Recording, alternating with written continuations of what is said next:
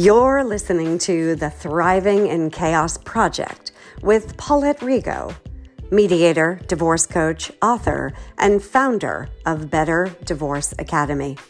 She invites you to grab a favorite beverage, find a cozy seat, soothe your soul, and take a listen.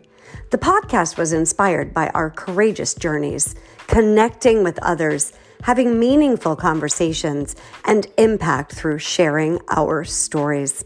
In each episode, Paulette is joined by some of the most compelling experts in all things divorce and transformation. Prepare through the toughest chapters, reveal our hardships, celebrate our lessons learned, and see the future clearly. Leave feeling empowered to approach life and maintain our dignity no matter what. It's time to thrive in the chaos.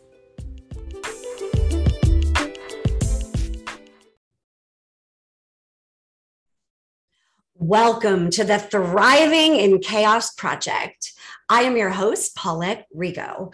Today, I am absolutely delighted, and I mean that, to have as a special guest Sherry Morris. She is a lawyer, a mother, author, and speaker who works with individuals and couples in any stage of conflict or divorce who need better tools to manage. Not only is Sherry here to discuss uh, her expertise and why she does what she does, but we're also going to take a deep dive into how to de escalate conflict.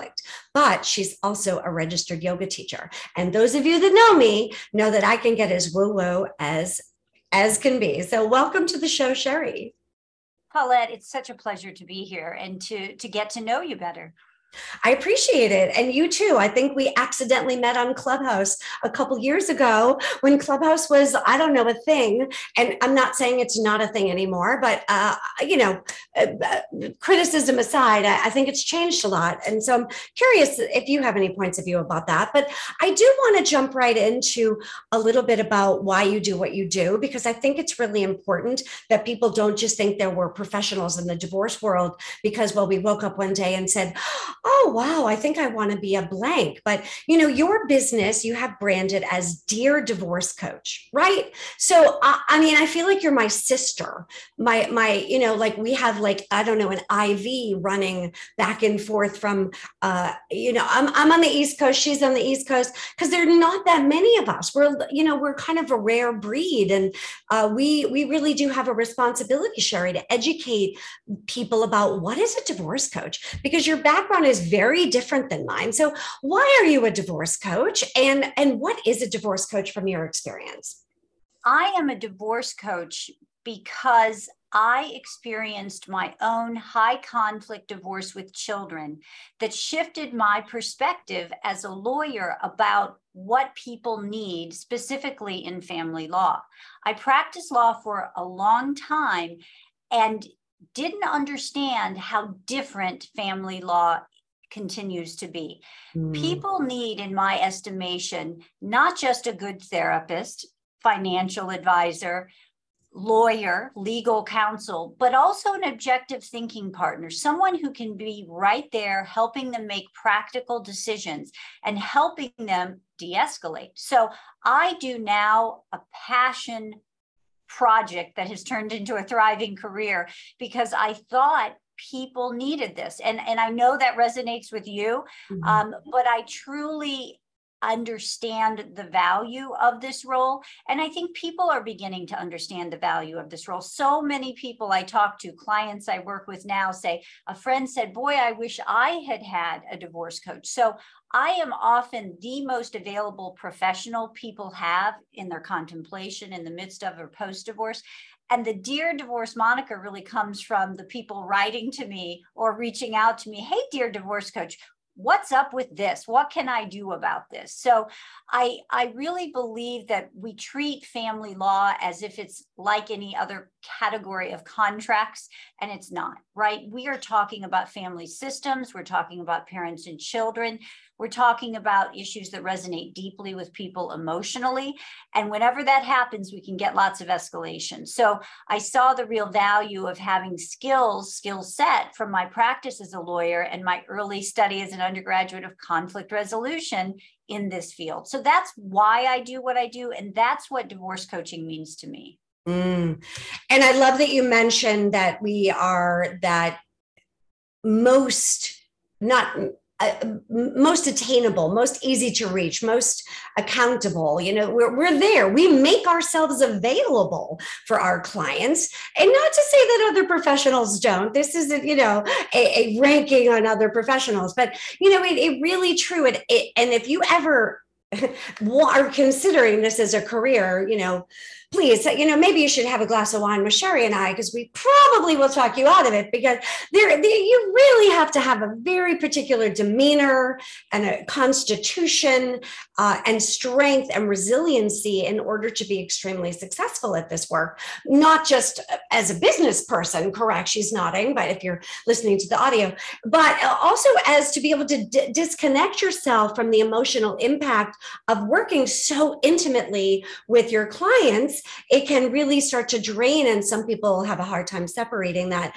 So, but we do need to make ourselves accountable and available. We can't just be that aloof person that, you know, we t- you touch base with every two or three months. It's we are, you know, walking through the trenches with you. I always joke that I would get divorced for you if I could, but it's not legal. So I'm going to get divorced with you, right? And and they and they you know, like, okay, so now that we've set that parameter, uh, you mentioned a little bit too about how family law is deeply different from other forms of law, or what I like to call more transactional law, right? Of the forms and paperwork. And again, those parts of uh, the legal world are incredibly important. You know, I've I've worked with real estate lawyers. You basically walk in, you don't know who the heck they are. You sit down, you sign 97,000 pieces of paper, you give them in and you leave, and there's there's zero emotion. Well, I mean, 1% maybe, but which is the opposite of family law, right? There's maybe not as much paper in some instances, but man, is there a lot more emotion. And it's a, uh, it's a very different scenario. And picking the right form of law can be deeply uh, challenging too if somebody specializes in the wrong field of law. I think that's really true. And one thing, you know, I came from a family of lawyers, and my father actually took a lot of the family work he did. He was a family lawyer, advised me never to do it, that it was too much. And, you know, he was clinically depressed for reasons separate from that, but I think it informed his depression. So I absolutely agree. And I think what you said about boundaries and engagement are both really important. And one thing I'm not afraid to do with clients is hold them gently accountable as well. So, in the same way we're accountable to show up, I, I, you know, I am unafraid to tell them when I think they are not thinking in a way that serves their best interest or their children's best interest. So it's a delicate balance because you have to have a, in, in my experience, and I'm sure you know this, Paulette, you establish a rapport and a trust relationship well they will hear you even when they are having a tough time practically implementing the behaviors you're suggesting. And that's that's the trust and rapport that that has to come on the front end of the relationship even if they're testing test texting excuse me you and you have that escalation going on that you can say take a deep breath step back let's think about it before you respond to him or her what are we going to do right now and they have to already feel that they can trust in your coaching, right? So mm. I definitely try to make sure we have a deep dive that they understand that they will hear from me and be held gently accountable to those values we said at the beginning. Um, but also, I bring compassion. I, I want them to understand that what they're feeling feels like no one has ever gone through this before, right? Mm. And likely they haven't because very few of us go through, fortunately, many, many divorces in a lifetime. So I, I, really want to validate but hold accountability, which is, I think, a little tweak on the therapy piece, right? There's a lot of validation in therapy, which is great. And I think coaching takes it to the next level, which is to say, here's how I'd like you to behave until and if you have adopted the feeling around it. Yes. And I have been asked that question numerous times. What exactly is the difference between therapy and divorce coaching, right? Because they'll assume it's the same. And uh, I did an episode on this a little bit while ago, but just to summarize, I don't know if you agree, but therapy is more about processing emotions, witnessing thoughts, noticing past patterns, acknowledging habits, maybe even diagnosing conditions, right? And it's a, a long term relationship, sometimes lasting one to five plus years, uh, you know, I've heard some people working with their therapist, uh, you know, over 20 years. So that's another podcast, probably. But whereas divorce coaching is more about education, knowledge, wisdom, discernment, skills, tools, actions, having the right resources, preparation, research, organization, results oriented, goal attaining, but still wanting motivation and support, being held accountable, as you mentioned. But it it works towards propelling them towards their best outcome. Uh, not my best outcome not yours but theirs. And what is really appropriate for them but it's usually a shorter term relationship. You know I, I, probably the longest i've ever worked with somebody is about three years. I don't know about you but i i, I would not want to work with someone 20 years not that I don't like them, but that, that may turn into somewhat of a friendship if we're going to be 20 years. But you know, divorce coaching is a shorter term relationship, but it, it covers the entire process from start to finish.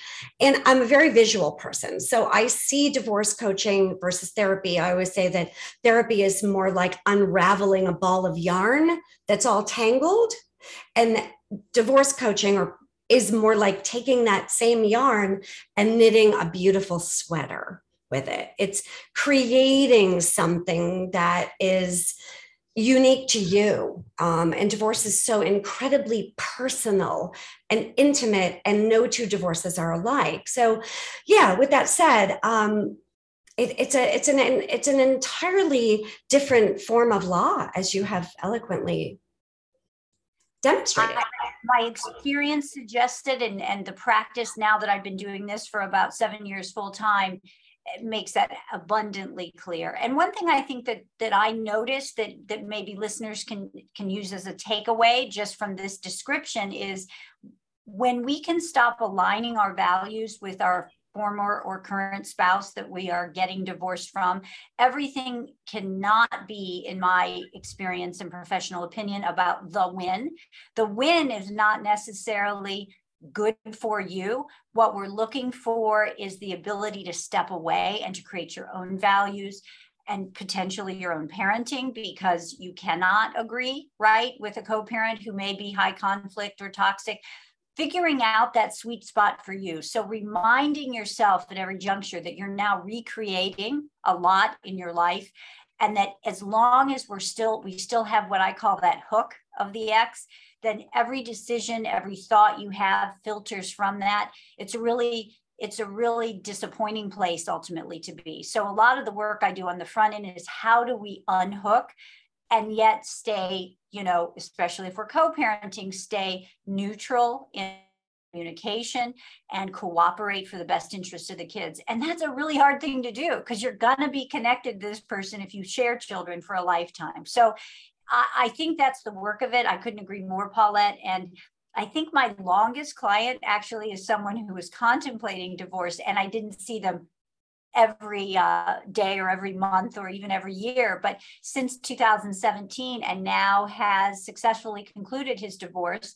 Um, but yes, it, the idea is not that he's letting, you know, laying on a couch every week talking to me about the relationship with his mother, although I did get him to a good therapist who could help him with that. Right. So I think I think the critical piece is we are here to help you shift what needs to be shifted um, in any stage of divorce and then you know allow you to hopefully live your best and abundant life next mm. well you have a unique experience and viewpoint on how to de-escalate conflict and i'd like to shift the conversation a little bit to that so conflict well it's unavoidable in divorce right? It's part of the chemistry of it. It's you know it's just there right? It's the elephant in the living room as i like to say. Sometimes it's really big and uh unavoidable and sometimes it's just an annoyance like a fly. But uh, so what advice can you give to anyone in whatever stage they're in about little ways to manage and how to de-escalate conflict so I really like to think that my expertise is in the, is on this very issue. So I, as an undergraduate, I studied um, you know, conflict resolution. I went on to law school. I didn't practice in a particular area to do that, but I you know, was a mediator. I was always drawn to the stories of people who could work it out.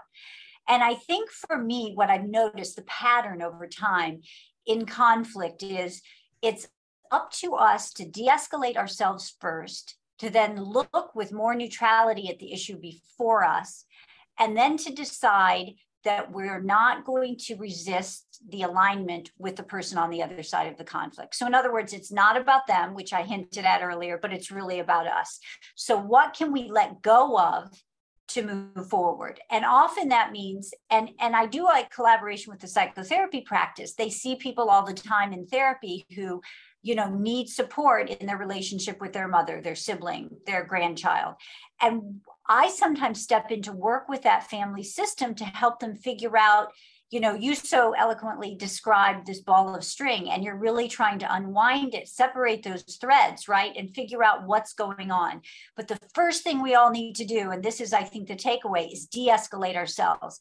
As long as we are still escalated and attached to the idea of winning or the idea of being right, then we're not going to be successful in the conflict.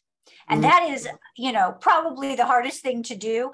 But there are tools I use with my clients to do that. And I think that's the first and best thing we can all do. Try it today, right? Even if you have a little bit of road rage, you know, try to shift yourself, do a little breath work. I mean, obviously, you're a yoga guru, you know all of this, but I really try to have people do breathing exercises, take a, a break, like simple practices that can really shift your perspective. So I think number one is shift our perspective and that that requires tools to do that mm.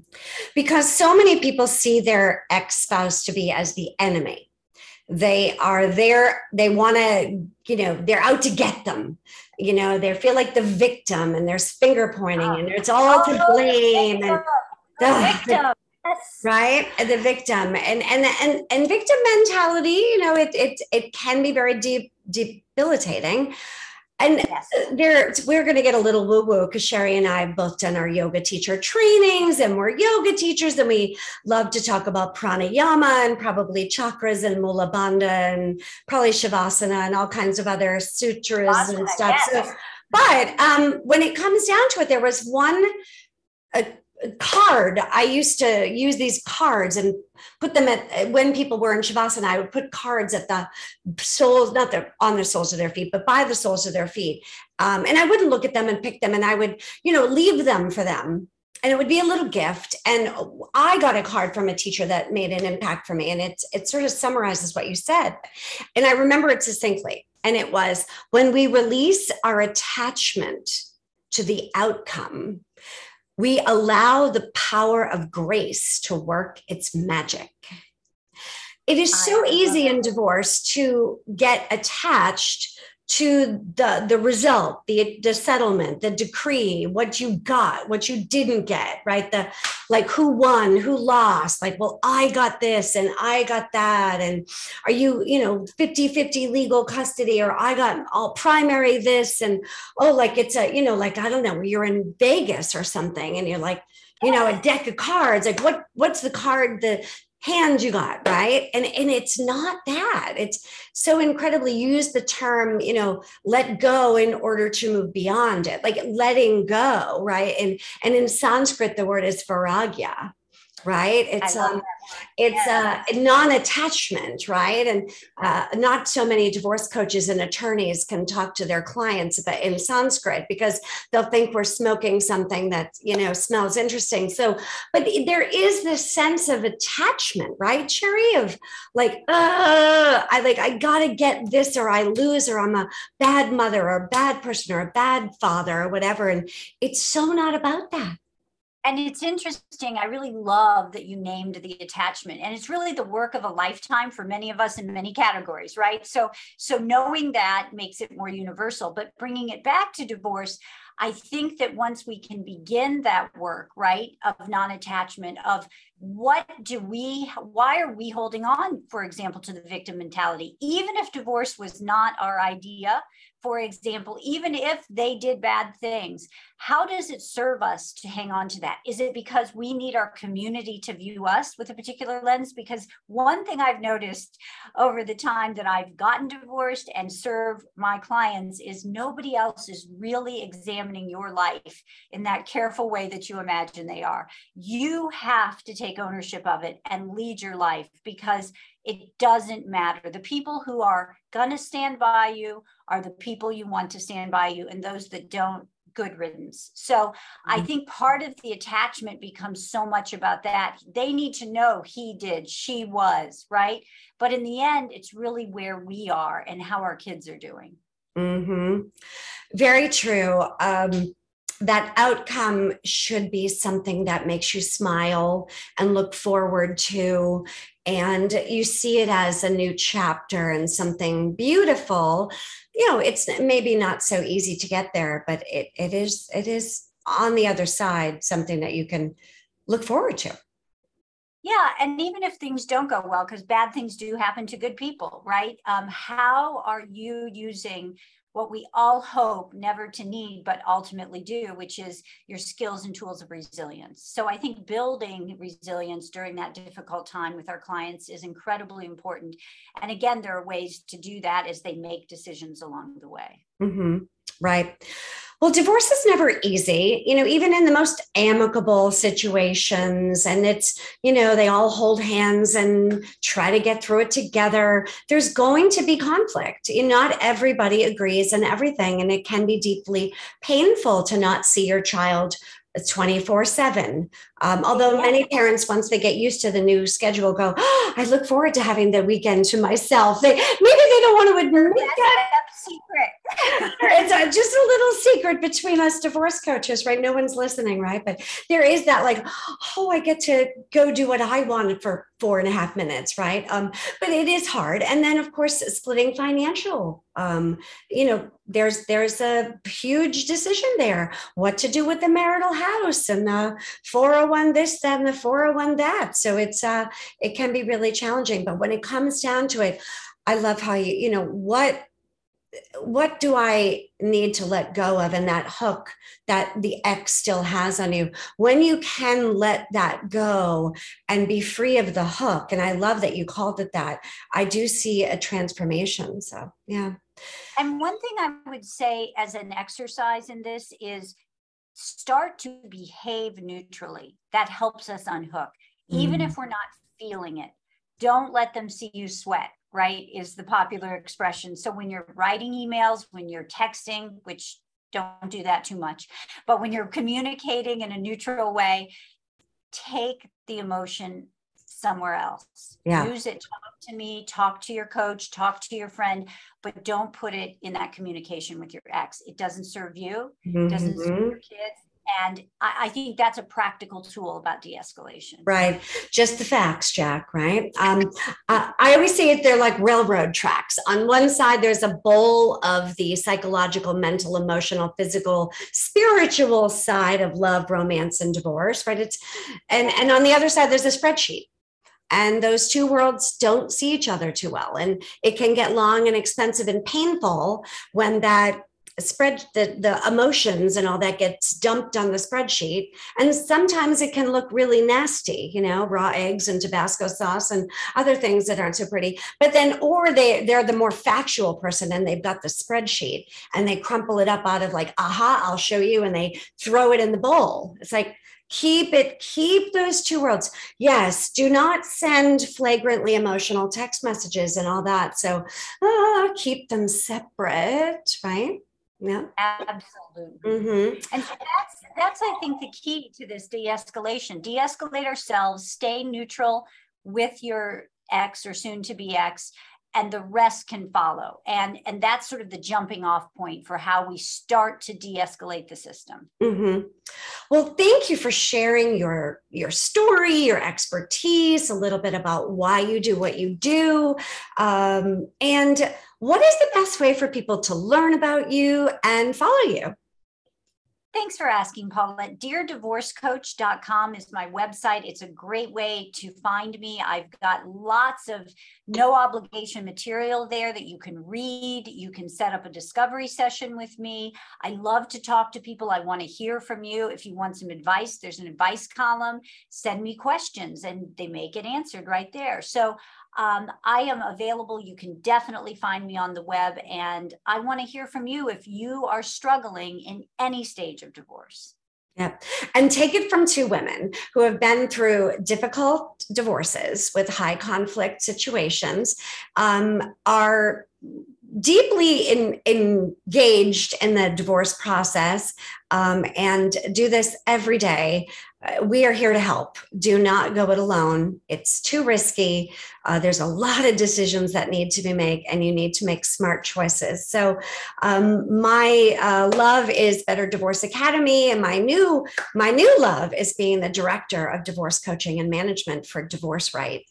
Inc.com. So more coming with that soon, but that's just a tease of uh, what's to come this summer and fall. With all my love, thank you, Sherry. Everyone out there in thriving in chaos land, keep thriving.